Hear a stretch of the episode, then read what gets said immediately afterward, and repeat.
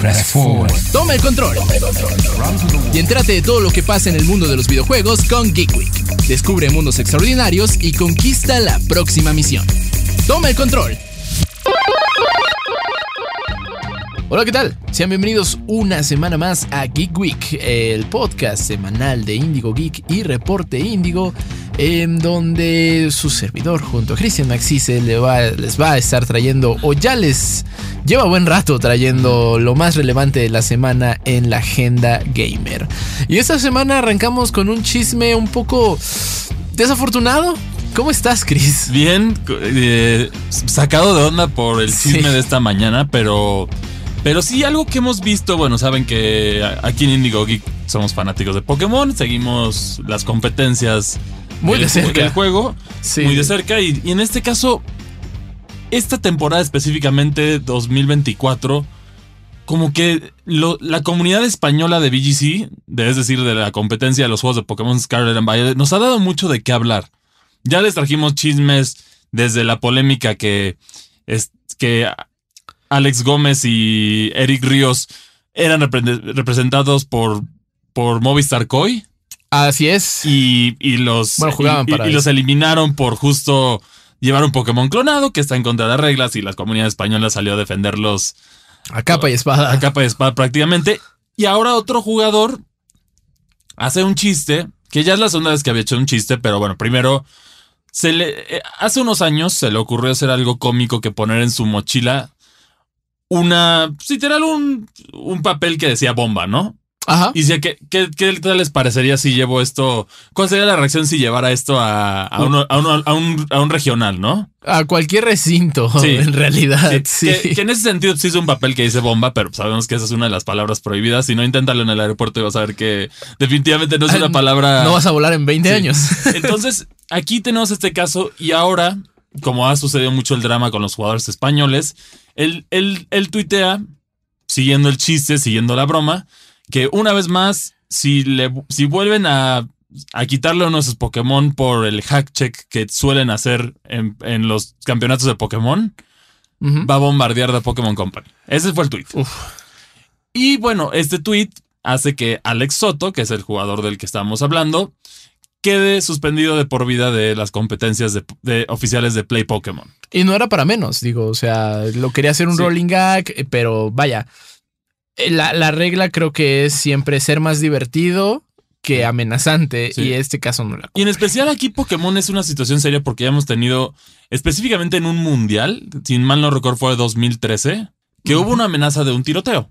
Así es. Y frenaron efectivamente a los jugadores, frenaron a la persona que iba a hacer esto y encontraron en su coche armas de fuego. Entonces ese sí iba en serio y pues, por ende, por la seguridad de otras personas, aunque sea una broma, que en este caso todos sabemos que es una broma, pues, no puedes jugar con eso por, por justo esta situación. Entonces, la- lamentablemente Alex Soto, gran jugador español, queda suspendido. Es- otros jugadores de la comunidad española están tratando de buscar una apelación y que sean seis meses o que sea un año. Pues uno de sus colegas, eh, Eric Ríos, ¿no? Justamente contesta el post en donde Sí. Ale, bueno, sí, eh, Alex Soto menciona Sí. que pues ha sido baneado permanentemente. eh, Eric Ríos le menciona que pues está ahí para él y que van a buscar pues alternativas, ¿no? Sí, que el problema de Eric Ríos es que ya lo hablamos. Y saben Sí. ustedes si ven en Indigo Geek, es, es- ha sido el centro del huracán en los últimos tres regionales de Europa.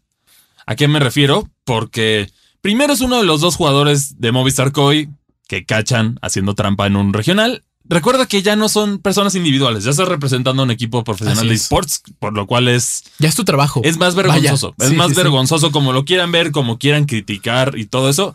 No debes de hacerlo y más si estás representando a un equipo profesional. Ok. Entonces tienes esa situación. Siguiente torneo. Lleva un gran torneo ya con un equipo corregido. A pesar de que ya sabemos que seguramente fue generado el equipo algo por su pasado que ya lo cacharon. es, está teniendo un gran torneo y pierde por mala suerte Eric- Ríos. Porque sí fue mala suerte. Pokémon es un juego de suerte a veces.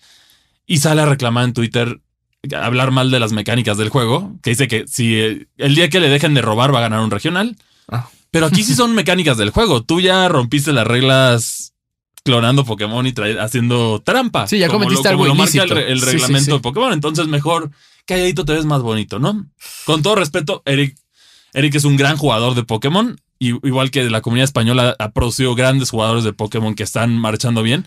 Pero no puedes fomentar esto y Pokémon Company está en una posición incómoda porque tienes que empezar a hacer que tus reglas se respeten. Sí, si vaya. no, nadie te va a tomar en serio y van a seguir haciendo la generación de Pokémon lo- y todo lo demás que ha sido este problema. Y hasta que no pongas las reglas y tiene, van a tener que caer peces grandes, es decir, grandes jugadores de BGC, Claro. no va a parar esto. Incluso hay jugadores que de plano dijeron, ok, lo admito, yo sé Pokémon generados, pero denme una oportunidad más y ya no voy a usar por el resto de mi carrera. Sí, vaya. o Y sea, eso mínimo es reconocer y ya lo aplaudes. Pero aquí, en esta situación, lamentable la situación de, de Alex Soto, pero tienes que ser cuidadoso. Ya eres una figura pública, no puedes hacer ese tipo de bromas.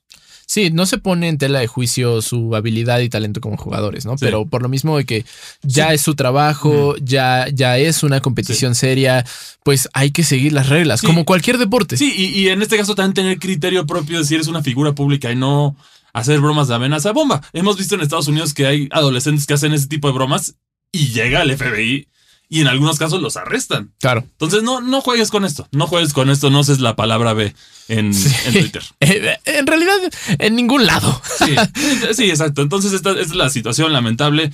Habrá que ver cómo se soluciona esto, pero de momento queda este jugador cancelado y obviamente España están con antorchas y, Eh, y trinchetes reclamando a Pokémon Company por esta injusticia, que al final ahí está en el reglamento. No puedes hacer no puedes hacer comentarios que hagan incómodo, hacer sentir incómodo al resto de, la- de los competidores o de los jueces o de otras personas que estén en el evento. Sí, cualquier Y apología al amenazar una, amen- una amenaza de bomba cae en eso. Ya vimos, hay situaciones más polémicas para cerrar ese tema.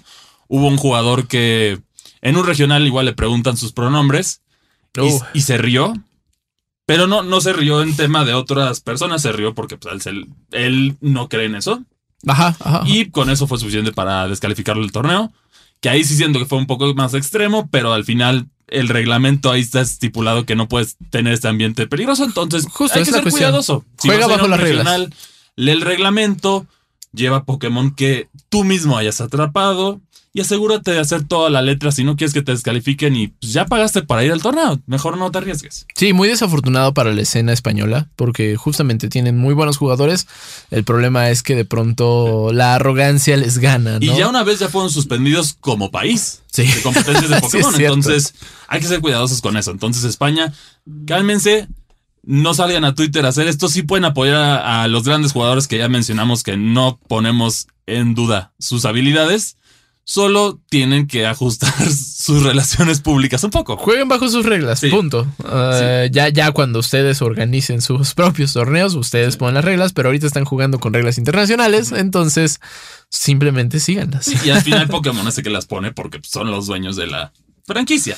Así es, eh, pues un poco desafortunado. Ojalá esto llegue a buen término. Que digo, dudo que este jugador pueda regresar a la escena competitiva oficial, eh, porque bueno, ya, ya este tipo de cosas de Pokémon Company no se los toma tan a la ligera, ¿no? Sí. Igual que Nintendo. Nintendo vimos que canceló un evento porque hubo amenazas de muerte. Sí, entonces dudo, dudo que vaya a regresar. Pues Y no sean tóxicos, no hagan este tipo de bromas. En especial aquí estás hablando de un país que ya ha tenido ataques terroristas Graves. Muy, graves. Sí, Entonces, sí.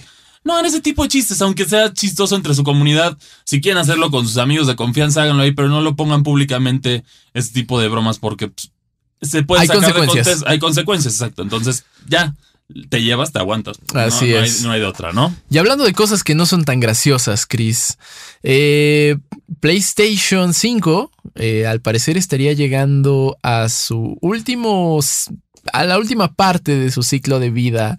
Caray, ¿y, y los juegos dónde están? ¿Los Ajá, dónde digo, están? Eh, bueno, esto se, se reveló a través de un, un informe de Bloomberg que, bueno, aseguraron que Sony tenía una previsión de ventas de 25 millones de PlayStation 5 hasta marzo del siguiente año. Pero pues eh, cuando las consolas no se vendieron como esperaban, bajaron la previsión a 21 millones. Eh, pues la vicepresidenta senior de Sony, Naomi Matsuoka, explicó que a partir de que acabe el año fiscal en curso, las ventas de PlayStation 5 irán en picada y con ello, de cara al futuro PlayStation 5, entrará en la última fase de su ciclo de vida. Entonces, ¿tú considerarías oyendo esto un fracaso el PlayStation 5? Definitivamente en números no.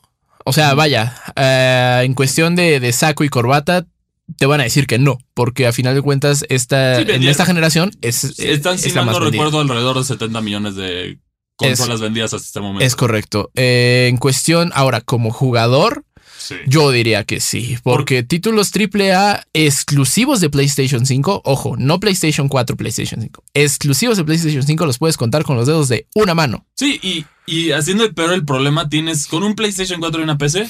Ya jugaste todo lo que ha ofrecido son el PlayStation en esta generación de consolas. Porque, Prácticamente sí. porque, a ver, de los exclusivos contados de mano, ya Returnal llegó a PC. Muy bueno, por cierto. Sí, bastante recomendado. Ratchet and Clank Rift, Rift Apart también llegó a PC. Sí. Entonces, con esas dos consolas, ¿cuál es la necesidad de tener un PlayStation 5? Faltan esos títulos que quizá va- habrá que ver si Wolverine o los títulos que están allá o, o el, ru- el, el ya hay en el ciberespacio Ghost of Tsushima 2, que definitivamente no creo que llegue a esta generación de consolas. Sí. ¿Dónde están los juegos nuevos? Pues ahorita, ese es el problema de, de esto. Ahorita tenemos di- diversos estudios que están en, yo creo que en polémicas por frenos creativos. Específicamente en el caso de PlayStation podemos hablar de Naughty Dog. que Sí. Necesitábamos un remake de Nathan Drake. Que, que ahí de, de Naughty Dog eh, sucede algo interesante, ¿no? Porque justamente lo- los, los mil y un remakes y remasters que hay de la saga de The Last of Us, digo, no, no estuvieron a cargo de ellos, lo hicieron terceros, que vaya, fuera de lo polémico, son innecesarios, particularmente los de la parte 2, pero ok.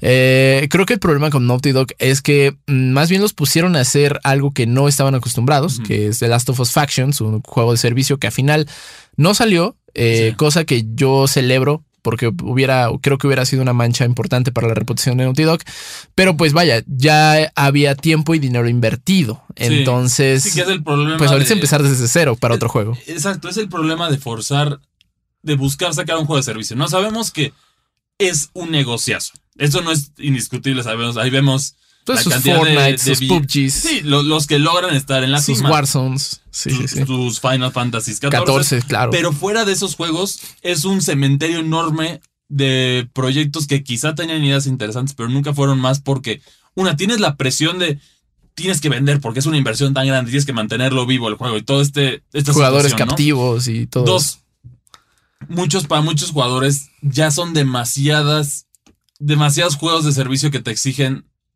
esta exclusividad como persona y como tiempo. Claro. Hay gente que quiere una experiencia individual y ya disfrutarla y ya.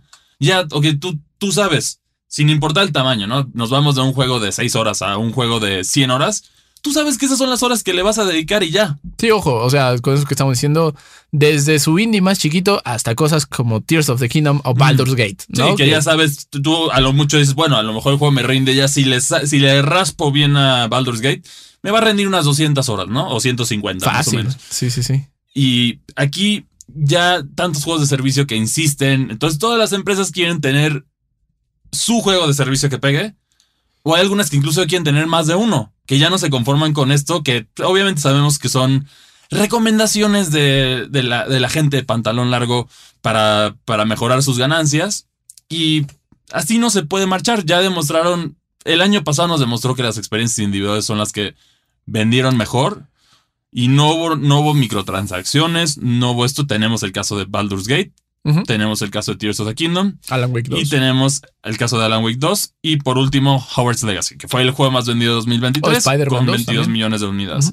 El único bicho que rompió esto fue Call of Duty, pero pues Call of Duty lo esperas, ¿no? Sí, es el Call of Duty del año, ya se sabe. Sí, se sabe que va a vender bien, aunque fue. Ya, yo creo que este Call of Duty sí posiblemente ya afecte las ventas del próximo, porque ya Sí. la confianza en la franquicia yo creo que va a estar en Por el- los suelos, sí, a sí, menos de que logren hacer un, un giro de 180 y digan, ¿sabes qué? Mira, aquí está el plan y mira, no vas a hacer esto, no vas a hacer esto, no vas a hacer esto y no vas a hacer esto.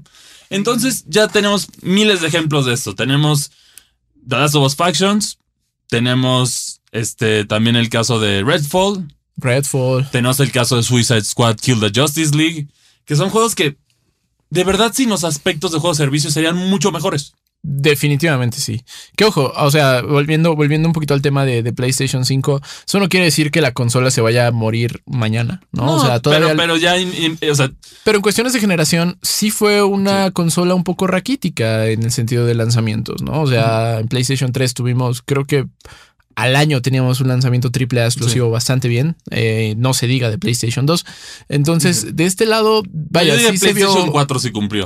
PlayStation 4 Porque PlayStation también. 3 fue hasta el mero final. Ajá. Que ajá, fue ajá. cuando, o sea, hicieron una, una estrategia similar a lo que hizo Nintendo Switch con Nintendo Wii U de todos los juegos, como no vendió bien la consola, vamos a tratar de salvar todos los juegos que podamos de la consola, que incluyó Last of Us, por eso fue el, el remaster tan pronto de, Sí. de Last of Us. Y vamos a salvarlos, darles una nueva, una nueva vida en la, en la siguiente consola. Que Pero- a mi parecer es una práctica buena si es un, si fue una consola que no dio frutos. Ahí tenemos el, el caso de Mario Kart 8 que, que es una locura Sí, y, fecha y- se estrenó en una de las consolas menos exitosas de Nintendo. Entonces, de ese lado, pues, digo, PlayStation 5 sí nos quedó a deber en cuanto a lanzamientos. Eh, Lo que tenemos en puerta para PlayStation 5 es um, Wolverine. Wolverine, Death Stranding 2, porque, bueno, lo vimos en Sí. el. Que sabemos que eventualmente va a perder la exclusividad, entonces Es no, no es un exclusivo. Um, ah, es juego de Running. Sí. Eh, el otro, Plagioneta. bueno, sí se parece mucho a Bayonetta. Que, O sea, que- vaya. que ahí también es más hasta también Pero no salió ese juego lo quiero destacar también porque obviamente hubo, hubo, hubo enfoque en el diseño del glúteo. Sí. Eso es una ciencia, créanme, por más crítica que se le pueda hacer a este tema, en el mismo libro de Bayonetta se buscó con, con científicos en poder hacer el, los glúteos perfectos. Es parte de la creación de estos personajes y aquí supieron que es el mismo enfoque porque, pues sí, nos gusta o no, la realidad es que el sexo vende y, y a veces necesitas ese pequeño empujón para tu personaje, ¿no? claro. Y bueno, sí, digo, de lanzamientos AAA, creo que sí, solo Sí. tener. Y en este momento 2. tienes Foam Stars, que también es otro juego. Foam Stars. Es otro juego del que les queremos hablar en este momento, que ya, ya lo jugamos, ya lo disfrutamos, pero también siento que es una de las víctimas más recientes del, del juego servicio. ¿Por qué? O sea, vamos por partes. La jugabilidad es divertida. Sí, los comparativos de Splatoon están ahí directos porque son, son personajes que, dis- que tienen armas pero no disparan balas o cosas eléctricas. Disparan, en el caso de Splatoon, tinta y en el caso de Foam Stars, Espuma. espuma. Sí, sí. Entonces, aquí sí están los comparativos, los efectos de sonido. Digo, desde el tráiler todo el Sí. mundo lo vio venir, ¿no? Pero a diferencia de Splatoon, aquí no es, no marcas, te- no, no tienes que pintar el suelo. Lo- el objetivo sí es, sí está en eliminar a los, a los rivales, ¿no? Hasta ahí vamos bien. ¿Dónde es donde el juego empieza a sufrir? Y se ve en la, la mano del juego de servicio. La campaña. La campaña ti- tiene una premisa que tú esperarías que podría estar simpática, ¿no? Es- están en la ciudad de Bath Vegas, que obviamente es una referencia a Las Vegas, pero con baño porque es Foam Stars y espuma. Todo tiene que ser espumoso. Todo, todo tiene que ser espumoso. Y básicamente hay unos animalitos que, que invaden a la ciudad de Bath Vegas para eliminar sus reactores de energía. Ok. Y los foam stars, que son personas que tienen la cualidad de segregar espuma, que Oh. es- eso no lo explican en el juego. Ok. Está ahí, no lo desarrollan y es como... No, Japón. Sí, Japón. Sí, Japón. Y, y incluso algunos personajes te dicen que de chiquitos eran inseguros porque generan espuma, pero después los admiraron y por eso vuelven ídolos. ¿Qué? Y entonces una- unos animales de burbujas invaden la ciudad Ajá. y, los y las balas regulares, todo lo- todas las armas de fuego no pueden hacerles daño. Solo los Foamsters les pueden hacer daño, entonces ahí Ok. los asignan. Son tres misiones por cada personaje. Son siete personajes en, este, en el modo campaña. Y son misiones que no. Es básicamente un, un, un disparos en rieles. Vienen hacia ti las hordas ya tú no haces nada. Entonces está muy limitado ahí, solo es un tutorial. Mm. Es como una demo de cómo funciona el personaje, básicamente, con el, el mínimo contexto. La llamada, eh, el, el tutorial glorificado, ¿no? Sí. pero con una historia para hacerlo un poquito más divertido. Los personajes están interesantes, las ideas. Tienes Ajá. una cantante, tienes un, un, jugador profesional de esports. Ok. Tienes variado en ese sentido, ¿no? Ok, ok, ok. Pero cuando ya empiezas a ver, luego ya tienes la jugabilidad que es sólida, tienes los partidos, pero ya cuando empiezas a meterte a lo del juego de servicio, ya se pone fea la cosa. O sea, vaya, eh, como, como estos títulos que te venden o los trailers se ven súper llamativos y rimbombantes, todo cambia cuando entras a la tienda, ¿no? Sí, aquí estamos hablando de cosméticos de 40 dólares. Oh. Hay cosméticos de 40 dólares en un juego de 30 dólares. O sea, te sale más caro Comprar. el artículo que el juego. Que solo son cosméticos. En este caso, eso sí se lo aplaudo a Foamstars que no tuvieron el descaro de hacerlo pay to win. Pero aún así, ¿por qué, ¿por qué venderías eso a 40 dólares? A ver, ese tipo de cosméticos no deberían de superar 5 dólares. Es una crítica a todo lo. Entiendo que son caras las colaboraciones y todo, pero no deberían de superar los 5 dólares. Y los pases de batalla me atrevo a decir que no deberían de superar los 10 dólares. Sí, digo, todo el mundo quiere tener su Fortnite, pero mm. creo que muy pocos han entendido qué funciona de Fortnite. Y la cosa aquí es que, o sea, Fortnite no, lo que no es que es como una celebración, ¿no? o sea, puedes jugar con el personaje que quieras, puedes estar en un concierto, puedes ver una película, puedes jugar otra cosa dentro de Fortnite. Ya ahorita Fortnite ya, ya, evolucionó a ser un entorno de juegos, no solamente el Battle Royale con el que comenzaron. Y el problema es que aquí creen que el. Eh, vaya, las personas que quieren alcanzar ese modelo creen que el principal llamativo es tener skins. Eh, pues vaya, visualmente bonitas. Pases de batalla. Y no va por ahí. No, no, no va por ahí. Tienes un juego con jugabilidad buena, tiendas excesivamente caras, que no hay colaboraciones aquí. Sí, sí, sí. Y por último, tienes una de las decisiones más cuestionables, a mi parecer, en este juego de servicio, que es Foam Stars, Ajá. que es ¿por qué los modos en línea los, los limitas en, el tiempo que están disponibles? Es decir, yo, yo juego el día miércoles Foam Stars y digo, este modo está divertido, vamos a jugarlo. Ya el siguiente día vuelvo a jugarlo y Ah, no, tienes que esperarte hasta el próximo miércoles para jugar este modo. O sea, rotación de modos. Rotación de, modos, que, a ver, si ya tienes los modos, dale opción a los jugadores de disfrutarlos. Y ya si quieres, vas viendo como juego de servicio cuáles son los que tienes que expandir y cuáles quizá ya los mandas al, al refrigerador, ¿no? De manera interna. Sí, o sea, vaya, esta es una práctica eh, para, para hacerte, para obligarte a que regreses. A que te enganchen, que es, es, yo creo que, a ver, en, en la industria de los videojuegos ahorita hay conductas que son anticonsumidor.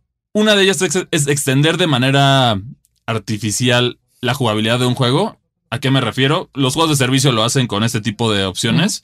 Los juegos que no son de servicio lo hacen en el sentido que hacen algo que sea más complicado de lo que debe ser. Sí.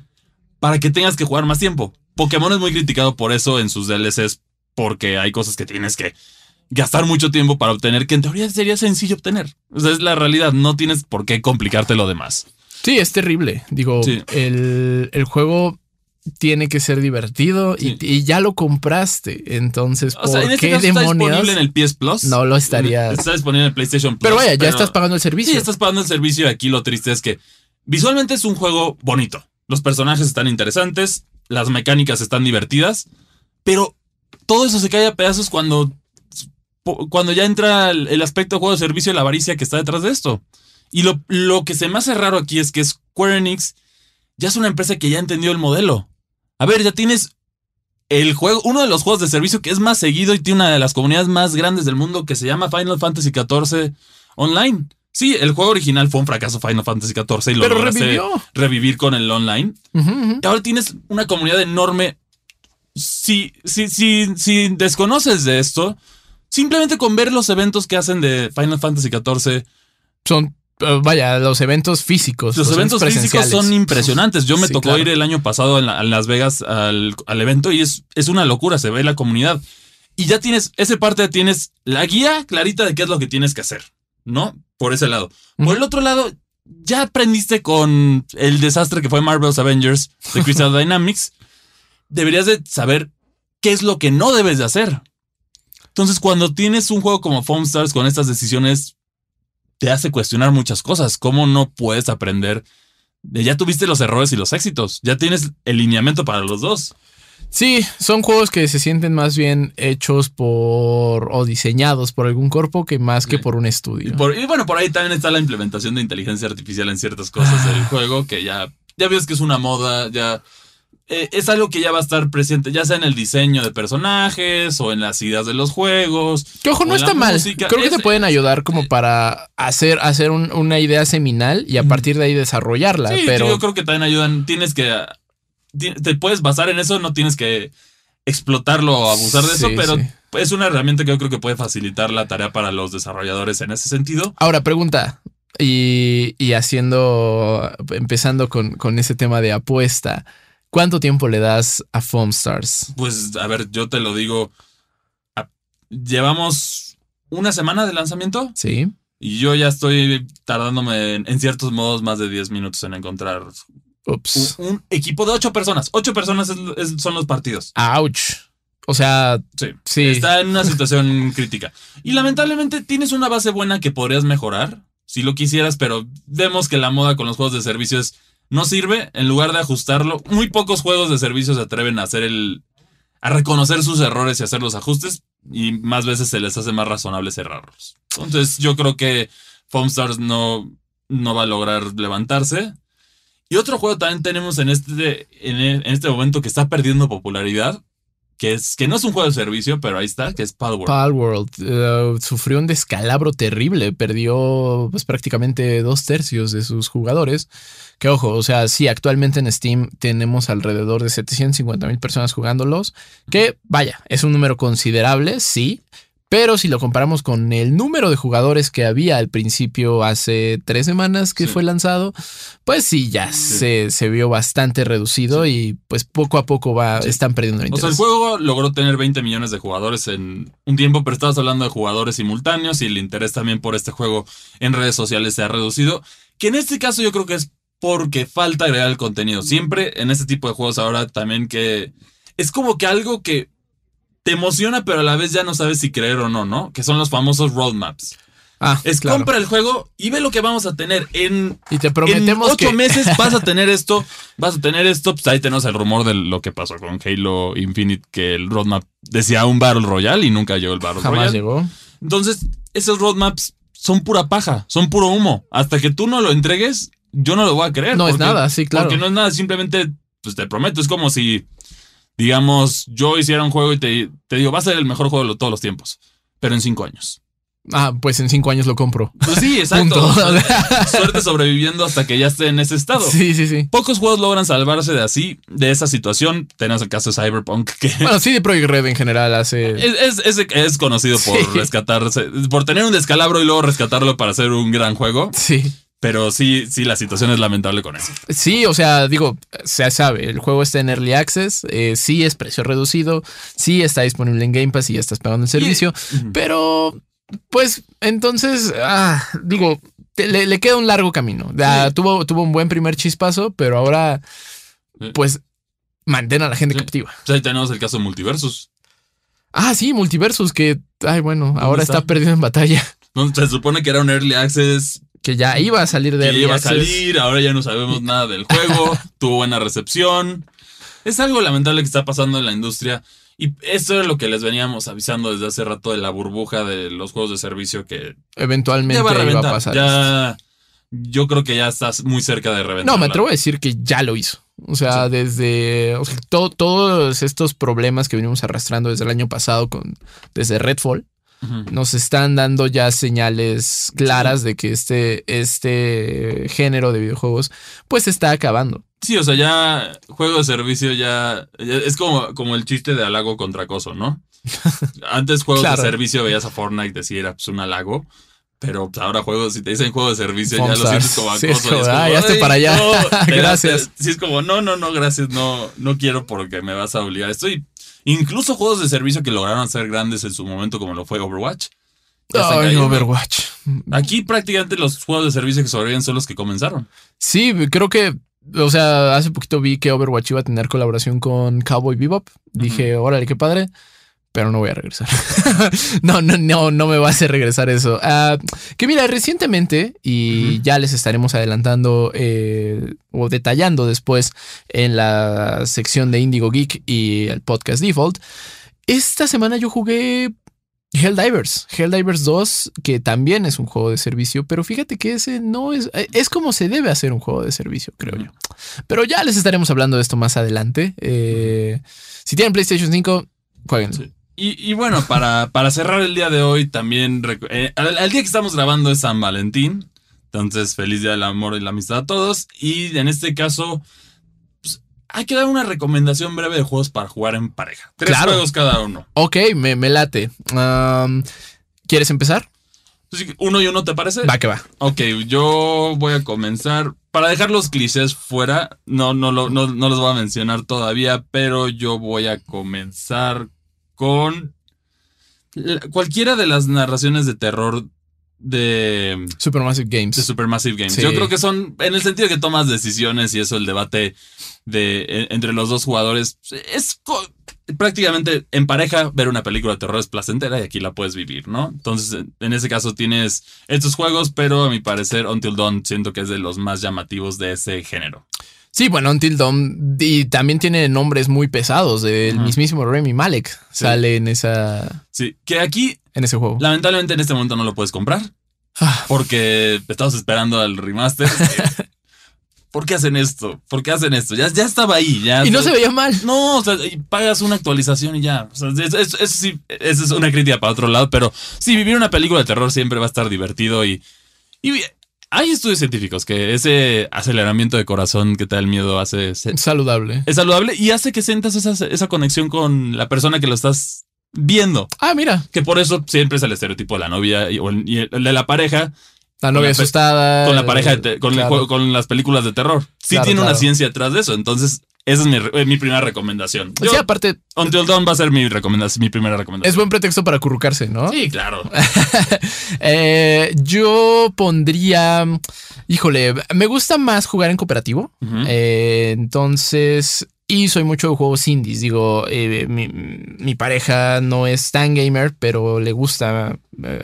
poco a poco se va aproximando a este género. Y la puse a jugar recientemente Lovers in a Dangerous Space Time. Es un título eh, cooperativo, independiente, en donde pues tomamos el control de una tripulación de conejitos y su nave que, bueno, tiene que rescatar a, a otros, a otros personajes, pero pues, debe pasar por ambientes súper hostiles espaciales. Eh, es un juego cooperativo muy divertido, a veces estresante, pero creo que creo que ayuda a, a esta a que se den muchas risas a- y a que pues juntos salgan avantes de, de una situación estresante. Eso es divertido. Ujú. Lovers in a Dangerous Space Time. Creo que está en todos lados. Bueno, mi, mi- mi siguiente recomendación también va por juegos cooperativos. Venga. Uno, obviamente, pues, juego del año 2021 que es It Takes Two. Mm, Ya lo conocen, si no lo conocen, es un gran juego terapéutico especial para parejas para jugar. Pero también tienes una opción indie también divertida que se llama Blank, que es un, un- tiene un estilo de arte en blanco y negro muy bonito. Y es, juegas con un, con un cervatillo y con un zorrito bebé. Ok. es, es, es similar en el sentido de que es in- tienes que colaborar con el otro jugador para poder resolver, para poder atravesar el mundo. Entonces es una experiencia llamativa y esta cooperación y comunicación siempre es saludable, ¿no? Y también Claro. ejercitar la comunicación de una manera, en un ambiente que no es tenso, siempre es bueno. Y Takes Two, por eso yo creo que tuvo el impacto que tuvo con, con la comunidad, porque pues, al final es un videojuego, no hay consecuencias reales de lo que haces Claro. y puedes platicar, puedes entender y el mismo juego te impulsa esto. Entonces, esas- esos dos, cualquiera de los dos lo pueden tomar como mi recomendación de juego cooperativo. Ok. Ah, yo, yo iría con. Bueno, un Title Goose Game, que de hecho fue, fue mi aportación para el top de, de- que está en Indigo Geek MX. Eh, Untitled Goose Game, pues básicamente es un sandbox en donde tomas el control de, en este caso, dos gansos que pues prácticamente se dedican a molestar gente. Y ya, es Sí, muy divertido. Yo creo que es un juego que nace a base de los memes. eh, Sí. Porque los gansos sabemos que son.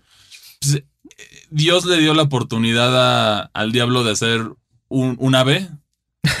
Y, y Sí, querían sí, que se parecieran a los patos, pero que fueran malvados. Entonces así nació el ganso, ¿no? Gansos, sí, definitivamente. que sí es un animal. muy de hecho, en algunos países los usan como. en es más barato que los perros guardianes. Simplemente ponen los nidos de los gansos Son agresivos. ahí para que, Muerden. para que defiendan. Sí. Entonces sí, sí, sí es un animal que impone, aunque tú lo ves como un pato grande, ¿no? Básicamente. Sí, es muy divertido. O sea, Mm. pueden ah, pues, prácticamente dedicarse Sí. a molestar a todo mundo. Eh, pueden hacer que un pobre jardinero se golpee el dedo con un martillo, asustar a un niño y hacer que se encierre en una cabina de telefónica. Eh, está muy divertido. Sí, sí, es muy divertido un Title Goose Game.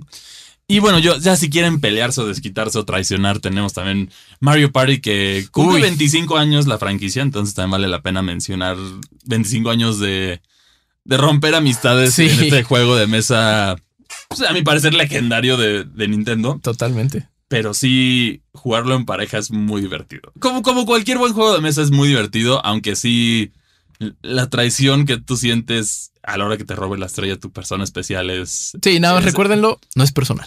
Sí, no es personal. es- eh, no, no, no, no se tomen en cuenta de ni modo que me robe la estrella porque me, porque me quiere. Sí, Eh, sí. pues vas ganando, yo necesito O sea, ganar, pues te voy a robar la estrella, ¿no? En la consola somos otros, así, Así así, es. de fácil. y bueno, ya, ya que estás este, hablando de un título retro, que bueno, que lleva 25 años en el mercado, yo hablaría de Portal 2. Eh, Que prácticamente te ofrece, si, si ya jugaron Portal, Portal 2 te ofrece otra campaña totalmente distinta en la que solamente se puede pasar de manera cooperativa. eh, son muy divertido. varios muy niveles divertido. muy divertidos y ya está disponible hasta en Nintendo Switch. Entonces ya no hay pretexto. Definitivamente de las mejores producciones de Valve. Sí, sí, lo. Ay, voy a decir algo medio controversial. Yo preferiría antes que un Half-Life 3, un Portal 3. Pero la verdad es que ninguno de esos dos van a suceder. Sí, sí, porque Valve ya está ocupado haciendo consolas y teniendo su tienda de... Vendiendo en Steam. Sí. Eh, Ya no, no requiere de otra cosa más que seguir vendiendo en Steam. Sí, así es, pero bueno, ya se nos acabó el tiempo el día de hoy. Como siempre, muchas gracias por, por acompañarnos. Disfruten y para más noticias relacionadas al mundo de los videojuegos o del entretenimiento, visiten nuestro sitio que es www.reporteindigo.com. Ahí le dan clic en la sección de Indigo Geek para ver todas las noticias que tenemos para ustedes. O por otra parte, visiten nuestras redes sociales que nos encuentran como arroba Indigo Geek MX en Facebook, Twitter, Instagram, TikTok. bueno, Tik- TikTok y bueno, X, ya, ya es X, ya no es. Y YouTube también. Así es. eh, entonces, sí, si quieren entrar ya de lleno al mundo de los videojuegos, Indigo Geek MX en todos lados. O si quieren platicar directamente con uno de nosotros, también nos pueden escribir a través de nuestras redes sociales. Chris, ¿a ti cómo te encuentran? A mí me encuentran como arroba cristianmac62 y a ti cómo te encuentran, Mary? Y a mí me encuentran como arroba sir-bits en todos lados. Muchísimas gracias por acompañarnos. Nosotros nos escuchamos el sábado a mediodía en Default, eh, que muy probablemente va a estar cambiando de, de horario. Entonces estén atentos por, pues, por cualquier cambio, por cualquier eh, nueva, nuevo lanzamiento. Muchísimas gracias por acompañarnos. Nos vemos la próxima. Nos vemos. Ya estás listo para la acción. Nos escuchamos la próxima en Geek Week, una producción de Locura FM y Reporte Índigo.